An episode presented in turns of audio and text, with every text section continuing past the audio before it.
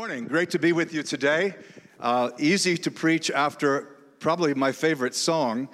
As a very young Christian, I heard that and I thought that's pretty much impossible to sing.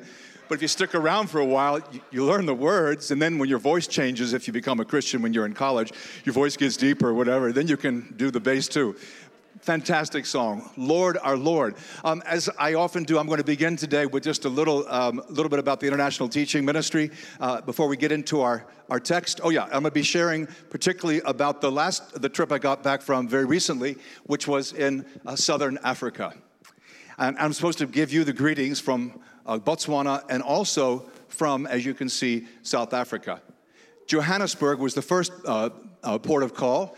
Johannesburg is in the bottom of Africa. If you look at the screen, it's in South Africa, which is a country. Southern Africa is the region. I went with a neighbor, friend of mine. Um, we had talked about doing this for years, and he joined me for the whole two week tour. Uh, Jeff, he's a great guy. Um, yes, we saw some animals, okay, because there's all kinds of wildlife there. I know we have wildlife too. We have coyotes and we have uh, uh, interesting things, but it's bigger down there it's a little bit more exciting and sometimes even a little dangerous. This is the house of Nelson Mandela. Uh, when I go somewhere, mainly I'm preaching, but I, I try to take a day to do something kind of connected with the city. Like if you're visiting Atlanta, you might want to go to a Braves game, or you might want to visit World of Coke or something. Uh, here, it was the house of Nelson Mandela, which was fantastic. It was a campus meeting, but the university invited a lot of others who showed up, and we had a great time. One thing that encouraged me, uh, a, few, a few months before, I was in Turkey on an archaeological tour, and, and our guide was from South Africa, and he only lived about three hours from Johannesburg. So we were in contact, and he actually was the first one to greet me when I walked through the door. This guy would have spent probably five hours that day driving to and from, uh, just from his home in South Africa to, uh, uh, to, to Johannesburg.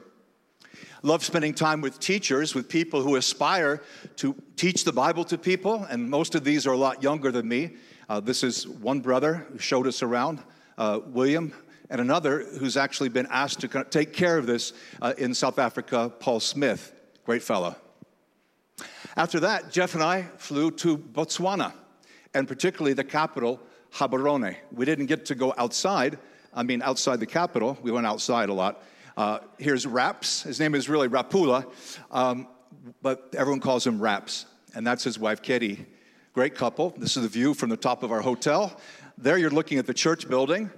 Um, I didn't know how to take the picture without the tree in it, so I just did it that way. But they actually have their own building, which is a great blessing and not, not as common as you would think um, in Africa.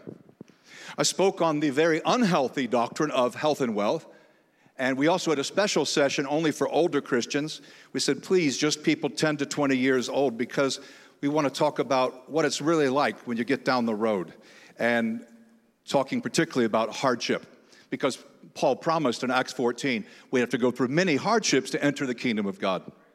After Botswana, we went back to South Africa, and this time to Cape Town, which is at the very bottom. It's kind of an ugly place, as you can see no one would really want to visit there apart from millions of tourists. No, it's amazing. And uh, we had a chance uh, not just to, uh, to teach, but to even have a meal uh, right on the water. And here's my friend Werner who takes care of us. An amazing place. I hope one day you'll go. And many of you have been there already. I spoke on the life of Jesus Christ. What can we know for sure about Jesus, even if we don't believe in God? What are the things that uh, scholars, say historians, professors, what would they agree is true of him? Uh, for example, they would agree that he existed, but there's a lot more than that. And so it was kind of Christian evidences because um, it wasn't a sermon on Jesus, it was what we actually know about him, which is quite a bit. And then part two, um, after our break, uh, the continuation, and most people stayed for that, uh, it was again on the life of Jesus, but now we made it a little bit more challenging. Wonderful group down there in Cape Town, and they were excited because there had been a there'd been a wedding the night before, so the, the ranks were swollen uh, with extra people, and everyone was in a good mood, maybe like some of you going to the wedding today. And then next we went to Durban, which is on the Indian Ocean. Um, this is the preacher down there, Duncan Comrie. My wife and I actually were with him and his wife just two days ago. uh, because he's in the Atlanta area. They're coming up for the conference in Panama. So it's a great time of preaching and teaching and fellowship, and not just rugby, uh, which the All Blacks of New Zealand lost. Uh, they were expected to win for sure. But we did even more important things like the history of the church and how to interpret the Bible. I just throw that in because you guys know how big I am in sports. okay. So that's your, the sister church in Durban. Just a, a couple more things. Uh, last weekend, we had our meeting of the Athens Institute. This was the, as we call it, ASOM or, or AIM, and it was on counseling and psychology. And as promised, the, the videos are available to all of you. Grizel Foss and uh, Mary and Mike Shapiro did a fantastic job. Three classes. One, a picture of a mentally healthy human. What does that look like? Introduction to psychological disorders. And then, maybe the most important of the three, self care for ministry leaders. Whether you're a staff member or not, it would apply. And you can watch those if you want. You just have to go to the AIM website or you can go to my website. Um, or, and if you don't get the newsletter, just text the word disciple to 66866. You can do it right now. The next AIM session, uh, a friend of mine, David Bercot, will be coming with his wife. They'll be staying with us for a few days. You may know him as the author of The Real Heretics. Well, The Real Heretics, please stand up. But he's an expert on early church history, and I hope you'll be able to come to that on Saturday, December the 1st. Uh, the only last thing, uh, day after tomorrow, I'll be going to LA for a meeting of renew.org. I know some of you are planning to go to the National Disciple Making Conference in October, and the day before that is the, is the official beginning of this new network among Restoration Movement churches. The Sheikh uh, will be here very soon. Uh, Sheikh Shabir Ally will be having our debate right in this room. Um, I believe he'll be standing right there. I believe I'll be standing right here, and I think Michelle Wright will be right here. And she is, she's, uh, she's the one, she's the moderator.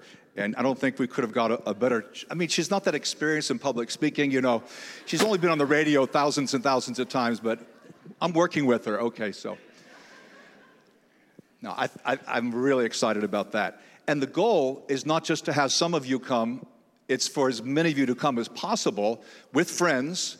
This is ideal for teens, uh, for most middle school students for sure, but it's definitely for teens, uh, for all the campus. And please bring as many Muslims as possible because we don't want the, we don't want the audience to be 90% Christian and then there are 10 Muslims sitting over there in the corner. That's not, that, that would not be ideal, all right? Uh, we want a balance, and that will create a very interesting fellowship dynamic, and also I think it'll make a better question and answer time.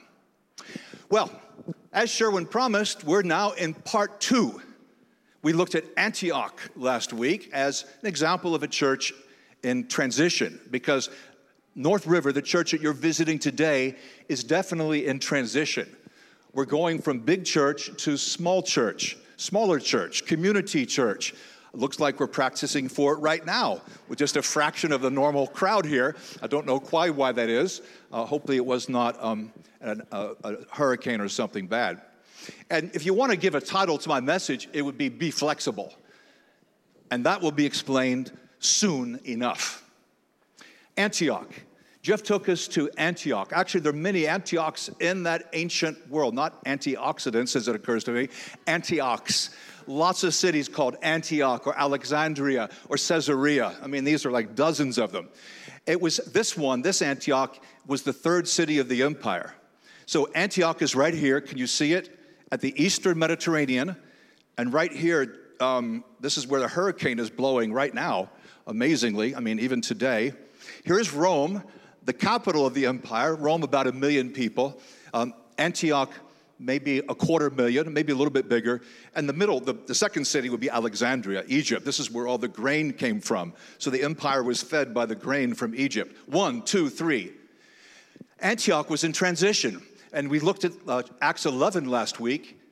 We could look more at what happened in the following centuries, but this was a significant city in Christianity for hundreds and hundreds of years. But this is not a church history lesson today.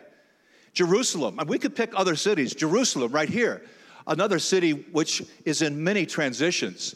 We see that, that shift from Peter and the 12 being the guys to James, the brother of Jesus, being the leader in the church. I did a podcast on him just a few days ago.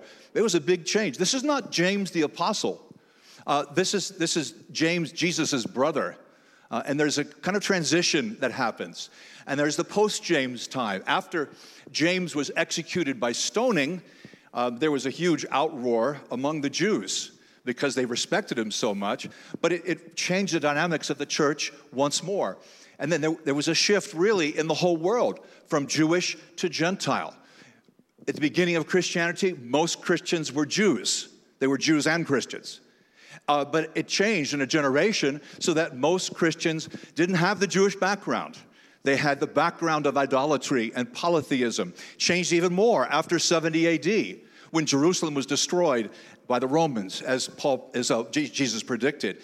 And there's a shift also from the kind of the center of gravity being in Jerusalem to Rome. I mean, you could say the center of gravity went from Jerusalem to Antioch because they were ascending church, they're ascending church, but then it moves west to Rome. And that's important in church history.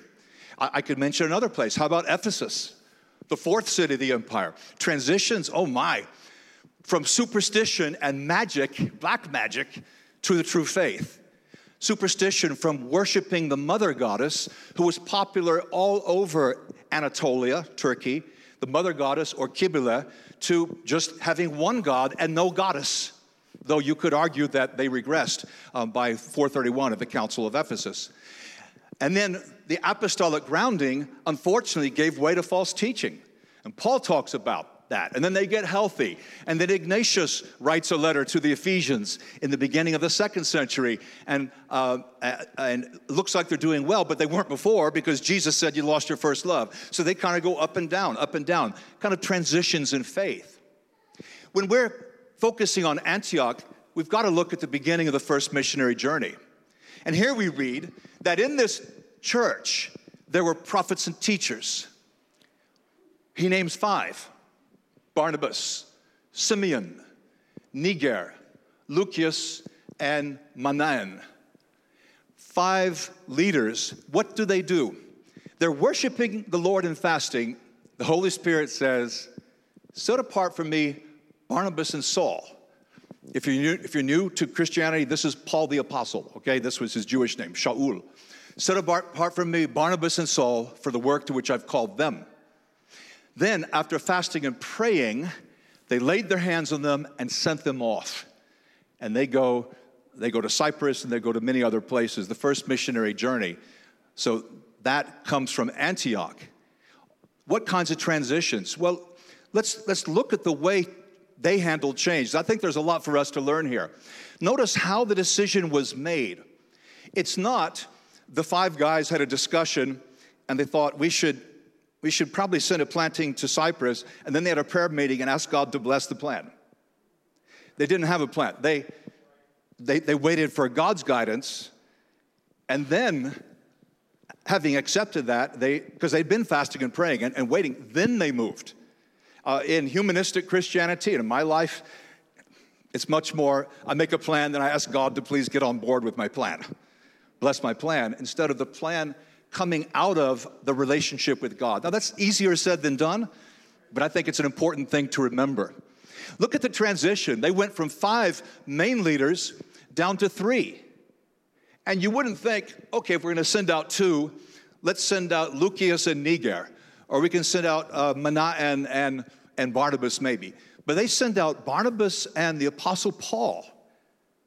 That, that, that'd be kind of weird. It'd be like, okay, we're doing a church plant here from, uh, from North River. And uh, tomorrow, we've decided to send out J- Jeff Hickman and Tom Brown. They won't be with us anymore. They're going to be uh, planting churches on an evangelistic tour. You'd say, and they're not coming back. Uh, that would be interesting. They actually give their very best. They trusted in God. Uh, Jeff, uh, this is uh, sermon number two. Jeff did 1A last week, and 1B was midweek in this very room as we continue to talk about the anti supernatural bias, uh, the humanism, the, the failure to see the hand of God and trust the Spirit. But they truly did. And you may notice that they didn't become overly dependent on any one person. They didn't say, well, if we send out Barnabas, the whole thing will collapse. He's like the most mature leader we had. Paul was still coming up. They weren't overly dependent on one person. Most churches in America, having embraced the American business model, have what they call a senior pastor. And it can be quite uh, traumatic if there's a change involving him or her, that senior pastor. But this is not the right dynamic. It's not the dynamic we see in Antioch. But these aren't even the transitions I want to talk about. True, there's a lot we could say. Sending a church generated the outward focus. I thought of Jerusalem as a sending church, Antioch. You know, when we went to London, after a few years, we started planting churches in the UK. We started a church in Nigeria. We started one in Africa. Uh, we were working in Australia, in Singapore, lots of places. And that was really exciting because to be part of something so big uh, really helps us. And I think North River understands that. But the transition I want to focus on is one that you might not have predicted for a Sunday sermon. And we're to be looking kind of in the middle and the end of Acts 15. And just to be very honest with you, at first I thought, well, Jeff got the good text last week and he's kind of milked it and given some good stuff. But I thought it'd be nice to continue. But I don't want to just do a class. Is there something there to challenge our hearts? Something that will challenge my heart? And you'll see soon enough, yes, there was. And I think all these years, I've been underestimating, I've been underestimating what was going on uh, in Acts 15. So this is what we read. It says, certain individuals Notice the discretion, it doesn't name them. it was Frank and his wife and uh, John, and they came down and messed us up. No, it just says certain individuals came down from Judea. Look what they're teaching. Unless you are circumcised according to the custom of Moses, you cannot be saved. That's a pretty significant claim that you have to become a Jew before you become a Christian. And what they're not, they're not talking to people who already were Jews. Obviously, we're talking to the rest of the world. Now, after Paul and Barnabas had no small dissension and debate with them, Paul and Barnabas and some of the others were appointed to dis- uh, go up to Jerusalem to discuss this question with apostles and elders. Now, this was considered to be not just significant, I'll tell you, this was the hot topic of the first century. This was the most contentious issue the one that hurt the greatest number of people, that ate up the most hours in conferences, and they have a conference. It's a leadership conference in Jerusalem as a result of this teaching because they want unity on this and they want to make sure that they've talked it through. What did it mean to be a Jew? This may help you a little bit. There were three major markers of Judaism and many others as well. But one was circumcision uh, mullah or mulot. Then there was keeping kosher. That is, you don't eat certain foods. Okay, that's the kashrut law. And then there's Shabbat. There's the law about not working one day a week, not working one year in seven, and then the Jubilee year, where property went back to the original tribe. Things that were very difficult, probably impossible to do today. But these were the three key markers circumcision, Sabbath, and keeping kosher uh, the foods that the Gentiles ate were not the same as what the, the, the Jews ate. As you just saw there, pig and dog as two examples. Gentiles would eat almost anything uh, rat, fish, uh, goat, and sheep. Some of it is kosher. I mean, some of it is it's exactly what the Jews ate.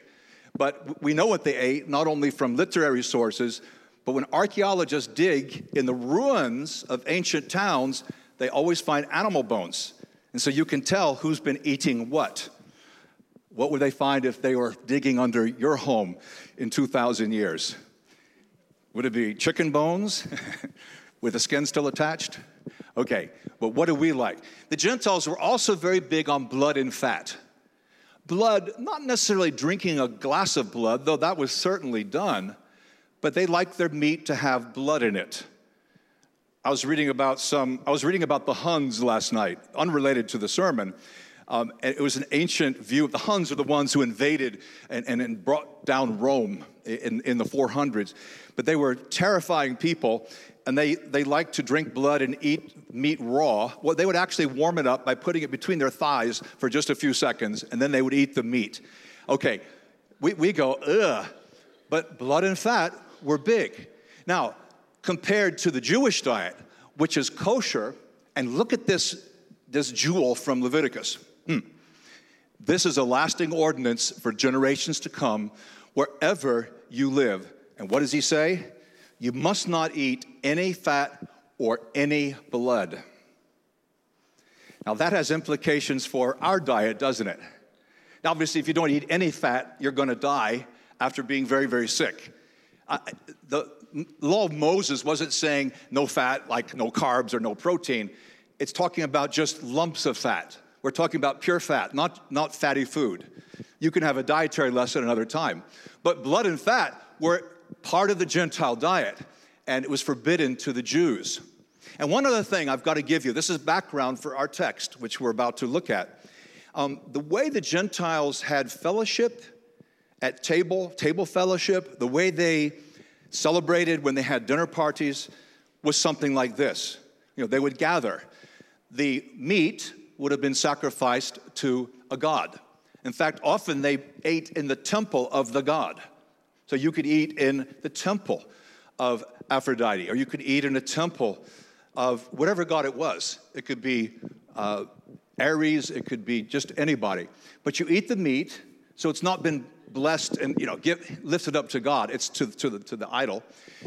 The animal was typically strangled. I'm not saying that they strangled it at the table, but just keep this in mind. If you strangle an animal and then eat it, this is forbidden in Islam. It's forbidden in Judaism. Because if you do that, then all the blood is still in the body. Uh, it's different if you cut it. And then after their meal in the pagan banquets, uh, they would have, of course, music and lots of women, and then it would be time for immorality. Either temple prostitution, where you have sex with a prostitute who works for the temple, or just with other guests who are there. So that's the way non Christian dinner parties went, right? So idolatry, and then there's drinking, especially strong alcohol, and that ends up in immorality. You want to see something like that? We have a perfect example of one of those meals in Exodus 32, where the Jews act just like Gentiles and they get on down and party. It's a serious picture. So keep that image in mind and let's look what happens here. So I left you in Antioch. There was this discussion, uh, and the apostles and elders, with consent of the whole church, decided to choose men from among their members and send them. Send them where? To Antioch. This is such a key city. That's where they're going to begin. They sent, uh, with Paul and Barnabas, they sent Judas called uh, Silas and uh, Judas called Barsabas and Silas leaders among the brothers. And here's their letter. And I, I hope you can uh, just bear with me here.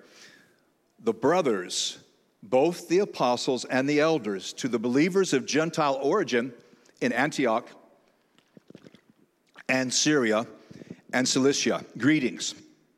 Since we have heard that certain persons who have gone out from us, though with no instructions from us, have said things to disturb you and have unsettled your minds, we've decided unanimously to choose representatives and send them to you, along with our beloved Barnabas and Paul who have risked their lives for the sake of the Lord Jesus Christ. We therefore sent Judas and Silas, who themselves will tell you the same things by word of mouth.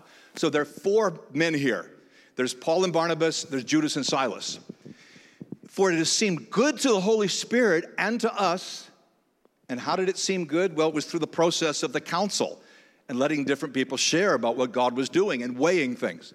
It seemed good to the Spirit and us to impose on you no further burden than these essentials. Now, this is what's coming out. This is the bottom line in this letter to Antioch. First, that you abstain from what has been sacrificed to idols. Oh, but it's just meat, and those gods are false anyway.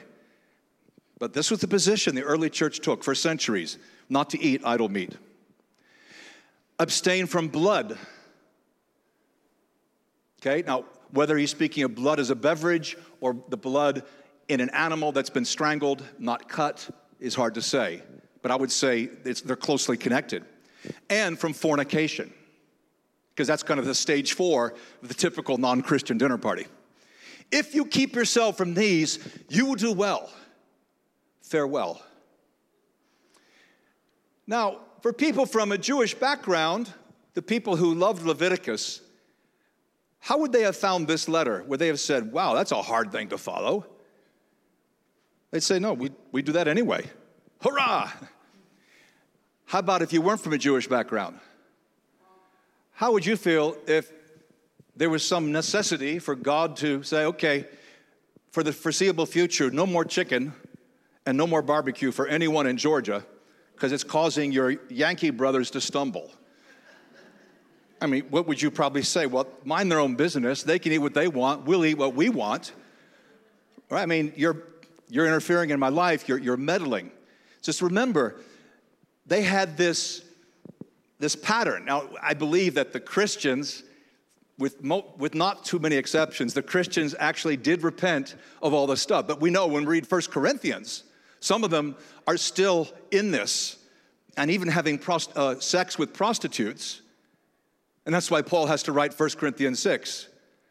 I used to say, well, that, that, must, that must have been former members or you know, people with real troubles. I'm afraid it's actually some of the members.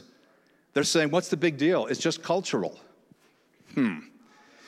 Well, they were sent off, they went down to Antioch, and when they gathered the congregation together, they delivered the letter. The letter. When its members read it, they yawned, and many took naps and fell out third story windows. Know what happened? They actually rejoiced because people knew. I mean, I, I, I just occurs to me one reason they would rejoice is certain people have been saying, You're not a full Christian until you're circumcised. And they're saying, Hurrah! Circumcision is not in the list. okay, good. I can abstain from blood, that's fine. They rejoiced, especially the men. Okay, Judas and Silas, who were themselves prophets said much to encourage and strengthen the believers. And after they'd been there for some time, they were sent off in peace by the believers to those who had sent them. So they report back. But Paul and Barnabas, because it was four guys, right? Two go back. They remain in Antioch, and there, with many others, they taught and proclaimed the word of God. So the response to this letter is, well, let's just say it's, it's unifying. The brothers build trust they build rapport. I know some of you are thinking, how come no sisters?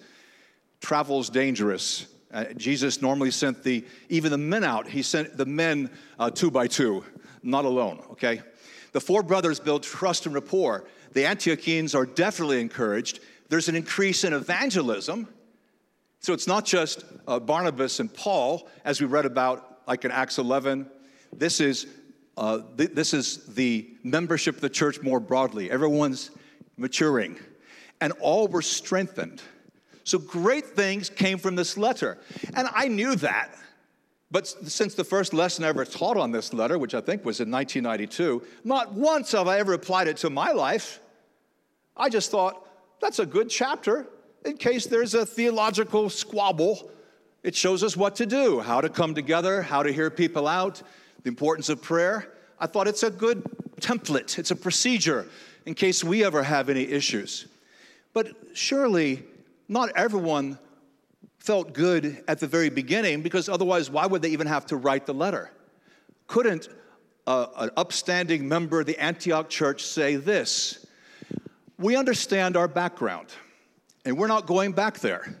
But meat is nothing, and all this about what you eat and drink, didn't Jesus say all foods are clean? You know, Mark 7. And didn't Peter see that sheet come down with everything? So we're just going to cut out stage four. We're not going to do the ritual sex that's part of the meal. We'll just, but we still want to do the first three. And I think that would have been my response had I lived in Antioch uh, in, at that time in the first century. And how do I know that that would be my response? Because I know how difficult I can be and how manipulative and driven to get my rights and get my way. And I could, I, actually, I think I would have been very sympathetic with the Gentiles. Probably I would have been a Gentile. Uh, in this case, I would have been like this Cape Buffalo uh, I'm not going anywhere. You know, unmoved, unbudged. How do we handle transition? It's going to become more personal in just a moment. Well, flexibility is what we need.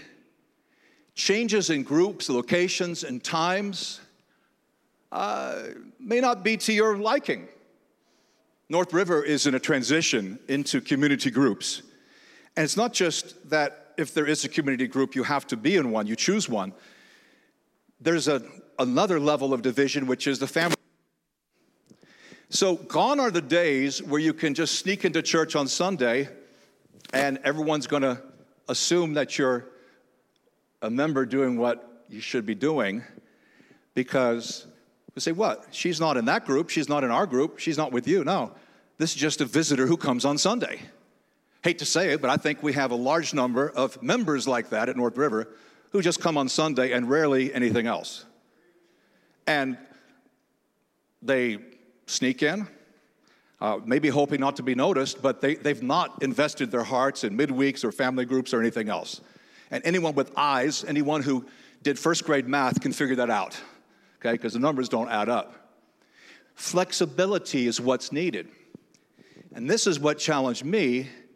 So I thought, well, I kind of like being a free safety. I like floating around. So I've got to be in a community group? Yeah, but I have a special and unique role, surely. You send me out from North River, so I don't need to be in one of these. Yeah, I do. And not just to be a good example, but it's for me. And not just a community group, but a family group. We've almost nailed this down. Vicki and I have almost got the plan, uh, but we're very encouraged, very excited about it. But at first, I felt, uh, I, I kind of knew in the back of my mind, well, I can't hide. I, I can't just be the guy who floats around the fellowship. What if someone asked me, What group are you in? I'll say, Oh, I'm not in a group. I'm above all that, or I'm past all that. Or that's just for young Christians. Because if we said that, not only would we be ignoring all the one another passages, but we would be really hurting our brother or sister in Christ. Because at first I feel, you know, meddled with. It's like, I, I don't, I don't want to be any more confined. My life's plenty busy already. Does this mean more meetings for me? Being flexible. How flexible are we? We usually think we're more flexible than we really are. We, we think that. How flexible are we? We have some very easy guidelines in the North River Church. For example, midweek, 7.30, Sunday, 9 o'clock or 11 o'clock. Most Sundays, I'm sitting near the back. And so I know there is a huge number of people who waltz into church late. And I don't mean a little late. I'm talking 10 minutes late. I'm talking 20 minutes late. I'm talking 45 minutes late. I'm talking people are dropping their kids off to the kids' class 10 minutes before the kids' class ends. And you can say, oh, well, I'm just not good with time, or my, I overslept, or my, you know, it's my culture. You know, our culture is very free flowing and flexible, and really. So if you're flexible, why can't you come when we're here? Why, why do we have to start church with only half the number of people who are going to show up? I would say, in fact, far from that being someone who's more spontaneous, that's, from, that's someone who's not very flexible, who knows, yeah, this is the plan, and we're asked to be here, but we're not going to do it, or we'll take our sweet time doing it. And that's a lack of flexibility. That's no better than, than lack of flexibility in your muscles, as I contemplated bending over in the shower this morning. Not easy. Respect for plans and time. See, it's a kind of it's not just a disrespect, obviously, um, but it's it's a lack of flexibility. It's like I've got my routine and I'm going to do my routine, and you're not going to change me.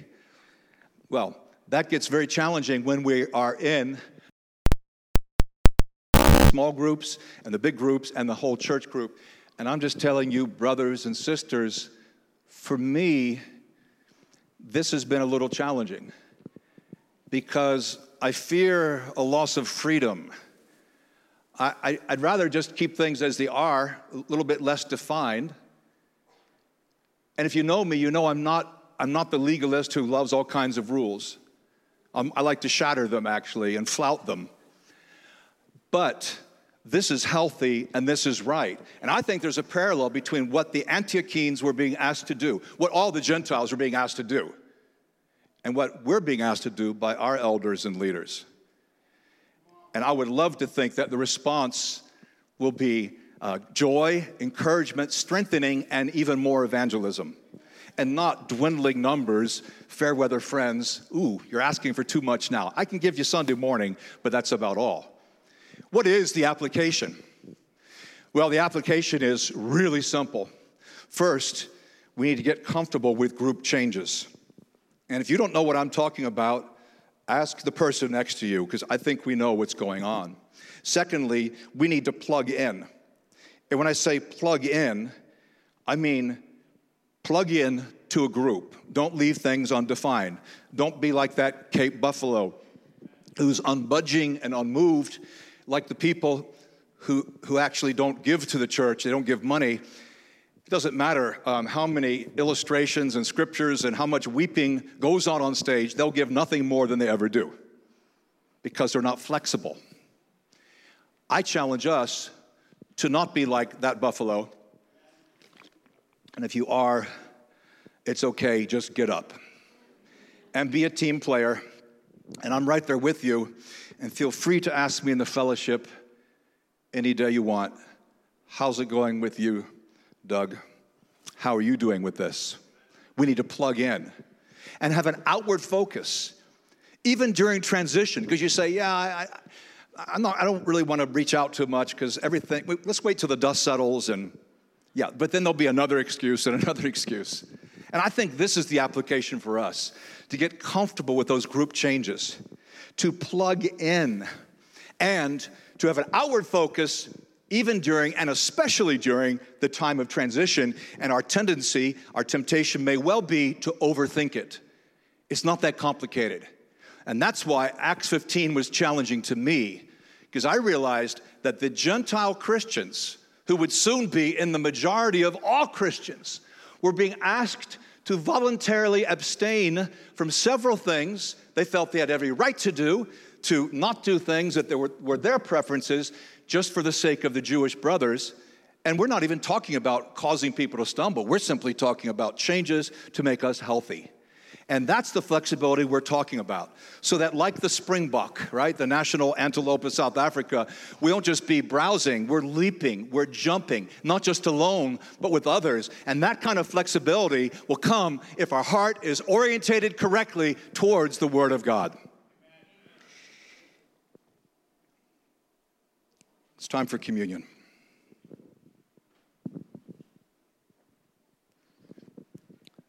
Therefore, my beloved, flee from idolatry.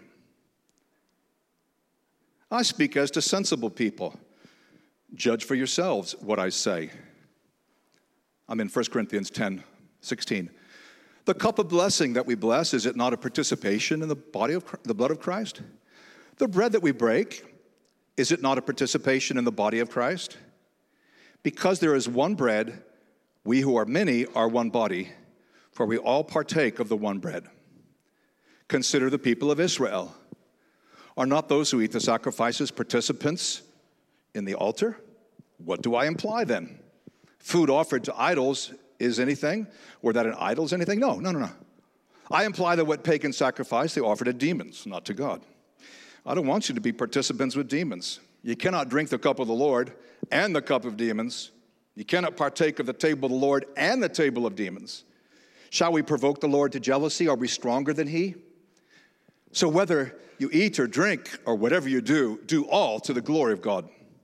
Give no offense to Jews or to Greeks or to the church of God. Just as I try to please everyone in everything I do, not seeking my own advantage, but the advantage of many that they may be saved. Let's pray. Dear Lord, you invite us into a fellowship meal a meal that represents your blood and your body, a meal that unified the early Christians, Jews and Gentiles, that can unify us today across all the different divides and divisions in our society. Help us in these coming minutes to be unified, to remember you, to think of one another, And Lord, help us to appreciate the significance of your teaching about the Lord's Supper. So much is revealed at times like this.